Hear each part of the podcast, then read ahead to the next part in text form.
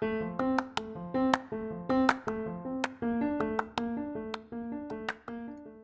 semua, gue ACPP. Terima kasih telah mengklik podcast gue. Semoga bermanfaat.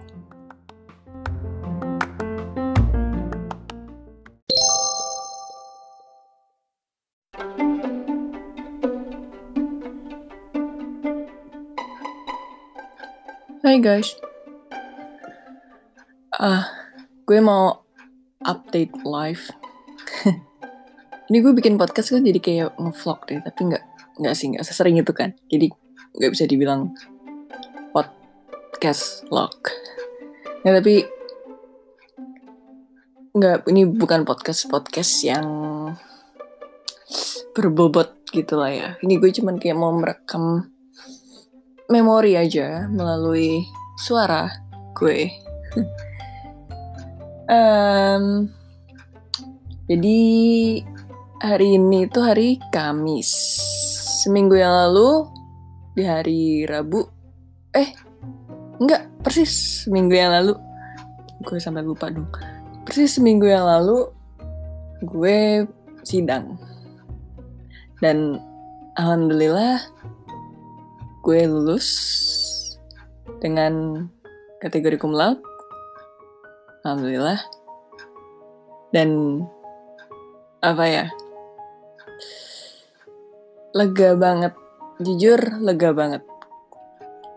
Kalau misalkan kalian udah dengerin podcast gue sebelumnya mengenai gue kenapa gue masuk sosiologi, gue dulunya apa, terus tiba-tiba masuk sosiologi, itu ada di podcast sebelumnya, bisa didengerin. Tapi kalau kalian udah dengerin itu, kalian pas dengerin ini pasti tahu bagaimana leganya gue. Walaupun gue lega, tetap capek. Kayak capeknya masih belum hilang karena gue termasuk sidang yang super dadakan. Teman-teman gue ada yang lebih dadakan lagi karena kayak temen gue di hari pertama sidang dia benar pengumuman tuh baru keluar di malam persis sebelum malam sidang jadi sidangnya jam 9 pagi besok dan baru diumuminnya tuh jam jam 8 malam jam setengah 9 malam. Gokil nggak? Itu kayak gila. Dan dia PPT-nya waktu itu belum kelar. Jadi nggak ada waktu untuk simulasi nggak ada untuk benerin PPT gitu. Ya udah kayak udah kayak deadlineer mau presentasi di kelas biasa aja gitu loh. Nah kalau kalau gue itu gue diumuminnya hari Rabu. Ya tetap sehari sebelumnya. Dan gue juga baru bikin PPT tuh PPT ininya doang, isinya doang gitu. Terus ya udah gue desain dengan desain kuno, kaku gitu. kan Rabu paginya gue dikasih tahu sama dosen pembimbing gue habis itu sorenya langsung simulasi terus ya revisi PPT itu bener-bener gue baru tidur tuh jam 3 pagi. Di hari Kamisnya tuh jam 3 pagi gue baru tidur. Bangun jam 6 bangun jam 6 iya. Terus ya udah. Sidang deh. Kayak ah gila sih. Eh gue tuh ragunya pas selasa sih ya baru kasih tahu ya. Oh selasa sorry. Sorry sorry sorry gue udah buyar banget soal hari tanggal gitu loh gara-gara corona ini. Bener-bener yang buyar. Blur banget parah. Ya, ya hari selasa itu tanggal 2 dua tiga gue ditelepon pagi. Terus Rabunya simulasi. Terus revisi pep Selasa. Eh sumpah gue lupa urutannya gimana. Bentar-bentar gue lihat dulu history telepon dosen gue karena uh, bentar. Iya jam iya tanggal 23 jam 10 pagi. 23 itu kan hari Selasa. Uh, uh, terus uh, ketiga hari Selasa jam 10 gue ditelepon. Gue bikin PPT. Terus gue simulasi. Eh simulasi tuh gue hari apa sih? Astagfirullah sampai bingung saya.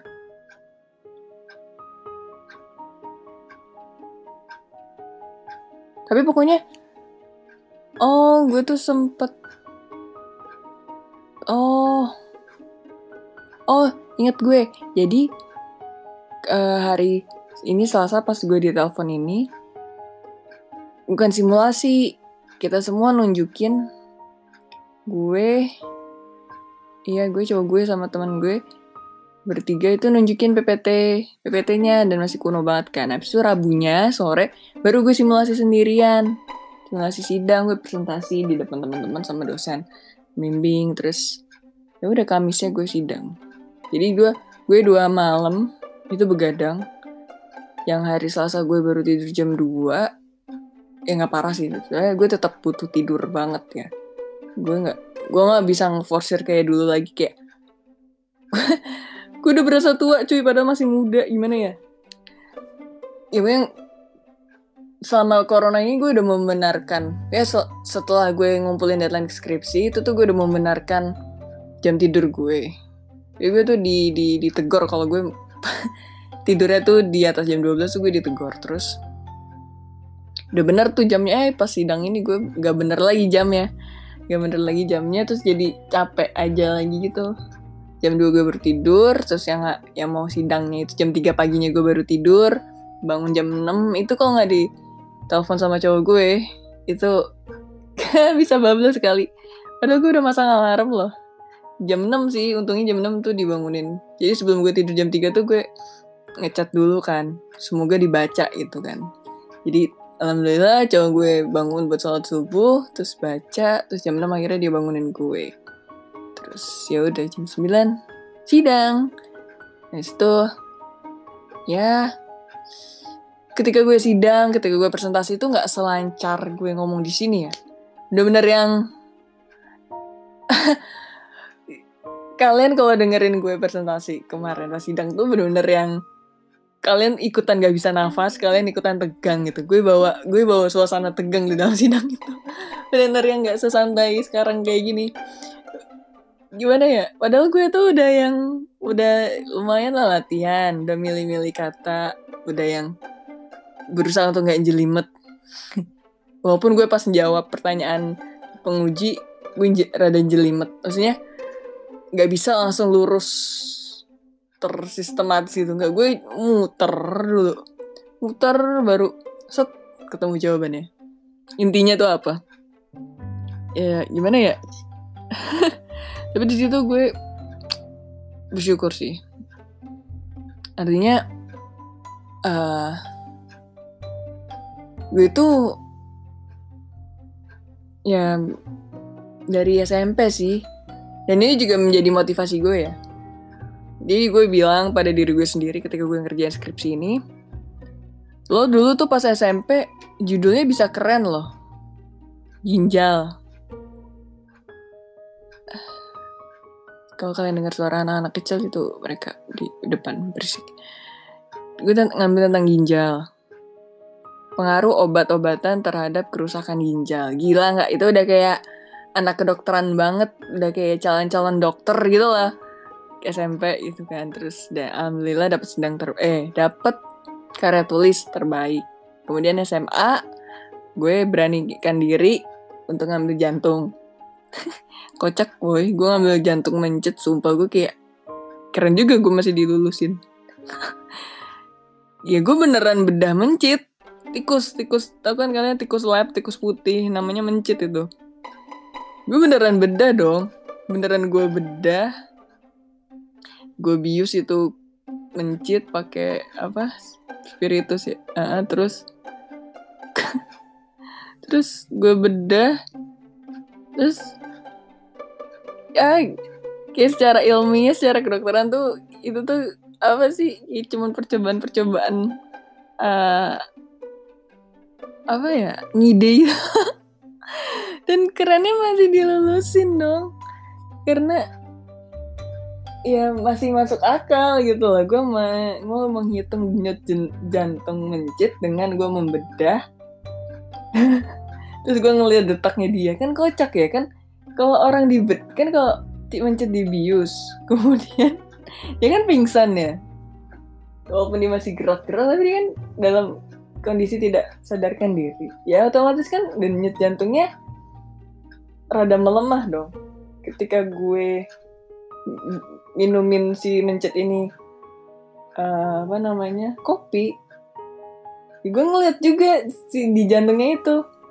Ya yang jadi cepet juga sih. Jadi kayak masih ada pengaruhnya gitu walaupun dia pingsan gitu. Tapi itu terkocak sumpah. Gue masih dilulusin tuh kayak keren aja. Tapi itu gue di situ gue mengapresiasi diri. Gue berani untuk mengambil judul yang susah. Karena waktu itu emang gue bingung banget mau ambil judul apa parah terus ini kuliah.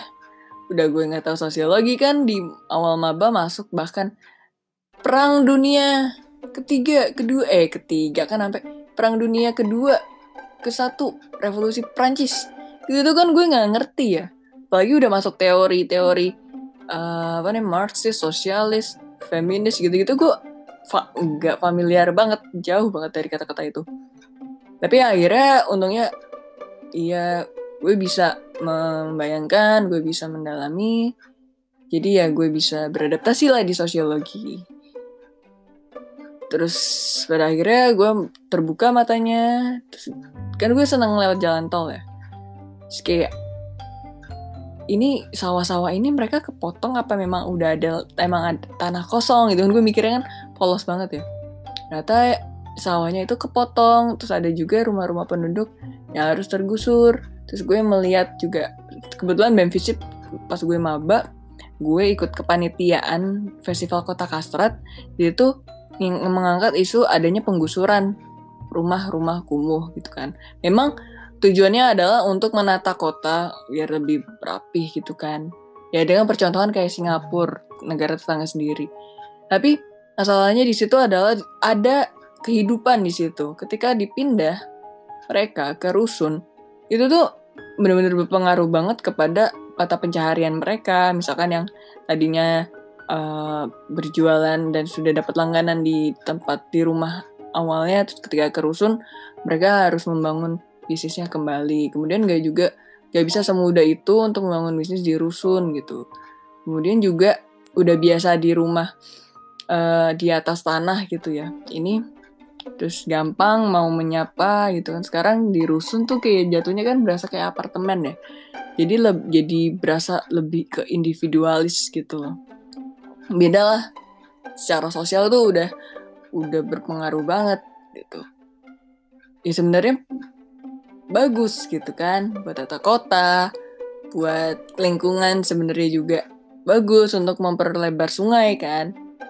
Tapi emang suka bentrok emang.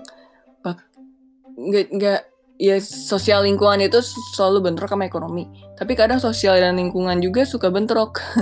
Jadi iya ketiga komponen itu pasti akan bentrok gitu. Apalagi budaya budaya udah kadang udah nggak udah nggak dipikirin lagi gitu kan. Budaya masuknya akhirnya masuk ke sosial aja. Padahal budaya itu adalah komponen tersendiri harusnya.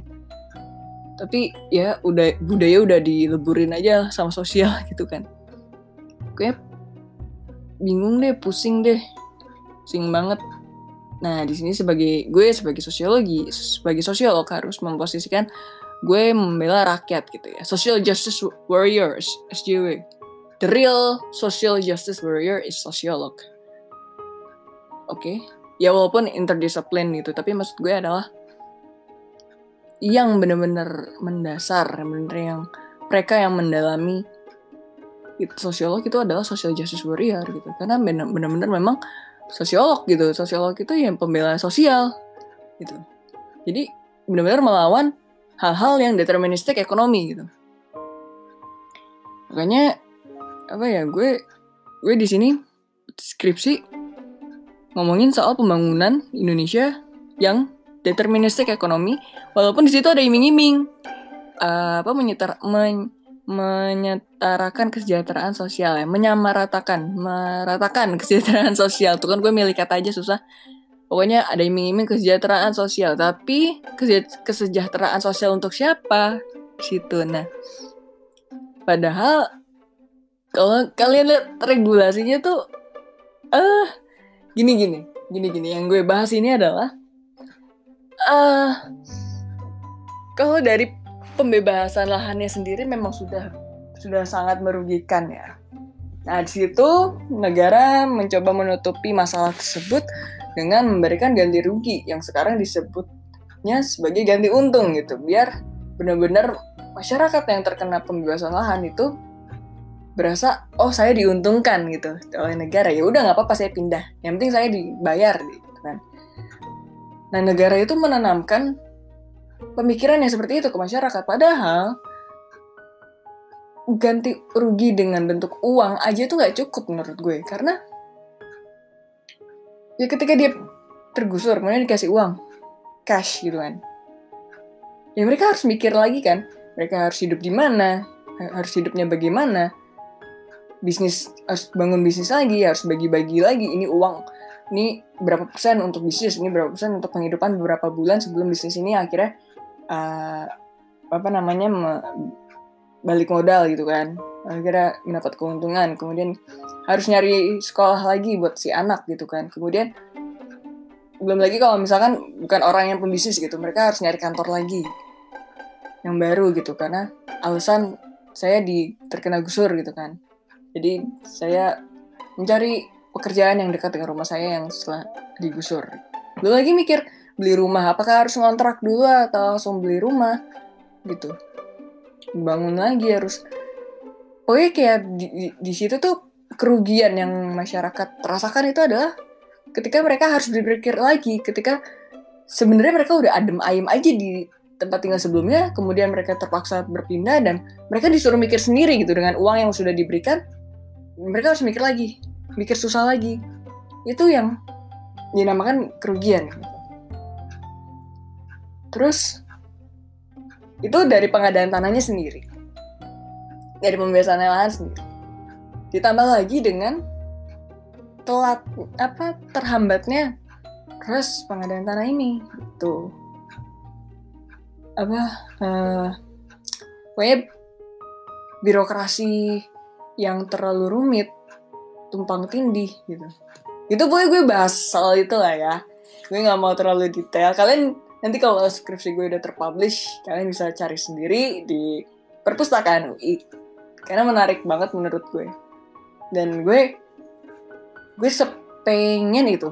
Sepengen itu gue masukin ke jurnal PU mohon maaf Kementerian PUPR saya mengkritik tapi ini mengkritik juga karena seharusnya negara itu menjamin kehidupan sosial rakyatnya, warganya, bangsanya. Jadi uh, harus dilihat lagi kesejahteraan sosial untuk siapa.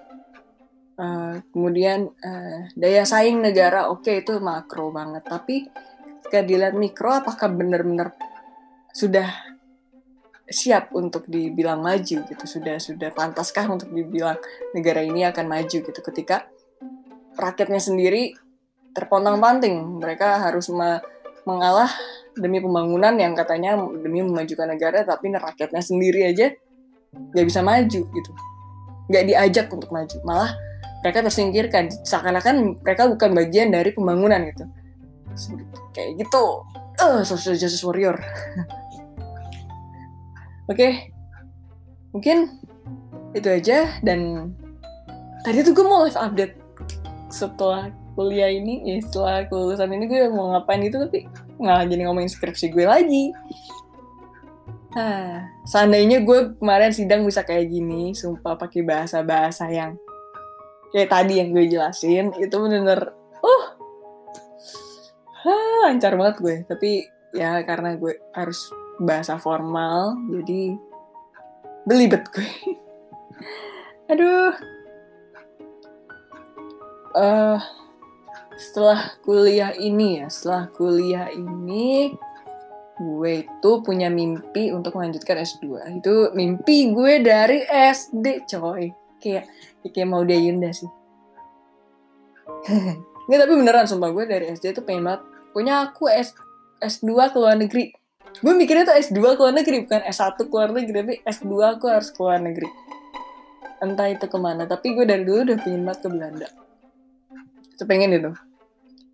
Ya ini pengaruh juga sih kayak aku ngelihat uh, ibu gue yang sempet kuliah di Belanda walaupun itu bukan kuliah bukan kuliah S2 gitu kayak cuman kayak cuman summer program apa course gitu summer course gitu. Di in institute institute sorry institute housing and urban development. Ya IHS uh, Erasmus Rotterdam. Nah gue itu mimpinya adalah masuk UVA ke social social problems and social policy. Itu di itu masternya masternya dari sosiologi atau rekomendasi dosen pembimbing gue yaitu ISS International Institute of Social Studies. Itu benar-benar belajar tentang development studies-nya dan gue kayaknya masuknya ke social policy gitu dan itu di Den Haag Iya, pokoknya rezekinya gue di mana udah gue udah nggak mikir lah kayak misalkan dulu S1 kan gue pengen banget UI gitu kan. Nah sekarang gue udah kayak nggak peduli yang penting gue Belanda. Terserah mau gue di Amsterdam atau di Den Haag yang penting gue di Belanda. Dan di, itu S2 dan itu tentang development tentang tentang pembangunan tentang sosial pembangunan gitu. Udah dan laboratorium gue untuk penelitian S2 ya Indonesia sendiri gitu. Nggak nggak nggak yang dunia gitu nggak. Gue balik lagi ke Indonesia gitu untuk melakukan penelitian. Nah itu, itu kayak udah mimpi gue gitu mungkin mungkin dulu pas SD pas SMP itu kan gue oh pas SMP gue ada mimpi si S2 ke Jerman. Gue pengen ambil kedokteran. Dulu kan SMP gue tuh pengen banget ambil kedokteran. Nah jadinya gue pengen banget masuk ke bisa ke Jerman karena kedokteran di situ bagus banget kan. Deh ternyata gue masuk sosiologi. Kalau misalkan gue ke Jerman hmm, itu terlalu ke berat ke sisi salah satu sisi. Jadi mendingan gue ke Belanda yang memang langsung praktikal tentang pembangunan gitu. Kalau ke Jerman tuh teoretik banget. Kalau ke Amerika terlalu terlalu apa ya pemikirannya katanya terlalu liberal. Ya itu katanya sih cuman ya gue nggak tahu ya karena dosen-dosen gue profesor-profesor gue itu juga kuliahnya di Amerika gitu banyak kan. Yang di Belanda tuh yang anak yang yang dosen-dosen yang muda-muda gitu. Jadi gue kayak oke okay, gue orientasinya ke Belanda. Tuh. Itu sih ya kalau untuk pekerjaan gue gue terima dia pekerjaan apa pun gitu maksudnya untuk sekarang ya. Gue belum yang mau muluk-muluk untuk di perusahaan besar mana BUMN mana gitu atau gue masuk kementerian apa. Gue belum terlalu muluk-muluk situ karena memang gue tujuannya mau S2 dulu. Ya semoga setelah S2 gue gue lebih mudah untuk mendapatkan pekerjaan gitu. Karena gue juga dapat dapat pemikiran pesimis bahwa anak S2 itu susah untuk mendapatkan pekerjaan karena mereka terlalu udah ketinggian gitu untuk uh, ketika melamar. Atau misalkan kebanyakan kuliah mereka nggak bisa kerja gitu. Nah gue nggak mau kayak gitu sih. Makanya ya sambil gue nunggu sambil gue nunggu pembukaan untuk S2 karena kalau gue daftar sekarang itu kecepatan. Kecepatan dan masih corona dan gue nggak tahu gimana dan gue juga belum IELTS jadi gue mempersiapkan IELTS dulu. Kemudian ya sambil belajar-belajar nah, bikin motivation letter kemudian ya gue cari-cari info tentang beasiswa gimana cara uh, daftarnya kayak gitu gitu ya, gue gue target banget gue harus dapat beasiswa coy. Karena gue nggak ada duit untuk kuliah di luar negeri. Itu. Ya tapi kalau misalkan gue nggak di luar negeri ya ya mentok-mentok gue UI lagi. Gue nggak mau ke mana-mana lagi. Pokoknya UI udah UI sorry nih bukan meng overrated ya bukan overrated UI gitu. Tapi memang ya udah gue udah nyaman aja di UI gitu. Ya, dan ini di dan di masih di lingkup Jabodetabek jadi gue nggak mau ke mana-mana. Pokoknya di Jabodetabek aja kalau emang mau di Indonesia. Tapi pokoknya mimpi gue ke Belanda. Gue udah mimpi gue udah mimpi orang tua gue. Gue gue ke luar negeri itu bukan karena didorong disuruh sama orang tua gitu ya dipaksa gitu. Enggak cuma dari dulu gue udah pingin banget bisa kuliah ke luar negeri gitu. bahkan orang tua gue bilang ya udah ya udah nggak apa-apa kalau kamu gak dapet kuliah aja di Indonesia. Itu sampai kayak gitu loh. Tapi gue tetap kekeh gue pengen ke Belanda. Gitu. Untuk soal nikah jujur gue pasrah. Kayak ya gimana nantilah. Maksudnya ya gue menjalani hubungan hubungan yang ada sambil gue memperbaiki diri sebagai perempuan gitu ya. Perempuan yang nggak mau diopresi nggak mau pokoknya gue pengen equal. Karena jiwa feminis gue karena sosiologi ini gue jadi feminis coy sumpah. Jadi gue jadi terbuka matanya bener yang oh penting. Feminis itu penting. Kemudian black lives matter itu penting. Pokoknya equality equity itu harus dijunjung tinggi seperti itu. Jadi jadi dalam hubungan pun gue berusaha untuk bisa setara. Walaupun ya kadang ganti-gantian gitu setara apa? Misalnya uh, cowok gue dulu cowok gue yang egois gitu gue ngalah so nanti gantian lagi gue tuh gini gitu ganti-gantian aja. Mungkin nggak memang nggak bisa banget ideal setara gitu kan. Pasti ketika berantem ketika bentrok gitu kan pasti akan ada harus ada salah satu pihak yang mengalah gitu. Tapi di sini gue berusaha untuk ayo lah ganti-gantian ngalah gitu loh. Jangan jangan jangan mau menang sendiri terus gitu. Tapi ayolah ganti-gantian gitu. Biar biar ya kayak sepeda aja kan. Ketika ya kita ngenjot gitu kan ganti-gantian kan kaki kanan sama kaki kiri gitu. Dan akhirnya berjalan terus. Asik gue tiba-tiba nemu analogi itu loh. Gila gue Yaudah guys, oh ya sama satu lagi, satu lagi, satu lagi. Mungkin kalian, mungkin kalian nggak nggak sampai nggak dengerin sampai sini ya. Cuman ya apa ini untuk rekaman hidup gue aja. Syukur-syukur kalau kalian dengerin sampai sini, makasih banget. Kalian coba, coba kalian kalau dengerin sampai detik ini, sampai menit ini karena udah mau setengah jam gue ngomong. Keren loh, gue bisa ngomong setengah jam tapi sendirian sih. uh, gue pengen banget nge-vlog lagi gue akan mengembalikan YouTube gue lagi setelah waktu itu sempat gue kena marahan amarah netizen soal suatu daerah yang gue tuh komennya sebenarnya positif gue bertujuan positif tapi di persepsi orang lain gue kayak memojokkan daerah itu terus kayak itu jatuhnya kayak kayak gini loh kayak apa Indonesia bilang membangun Papua kita harus menginklusifkan Papua. Jadi kayak kayak bener-bener memperlihatkan bahwa Papua itu terpinggirkan banget gitu loh. Padahal sebenarnya tujuannya positif kan. Nah gitu, gue tuh di posisi di posisi orang yang bilang, ayo membangun Papua gitu. Terus gue kayak mikir lagi, oh iya, iya gue salah juga sih ngomong.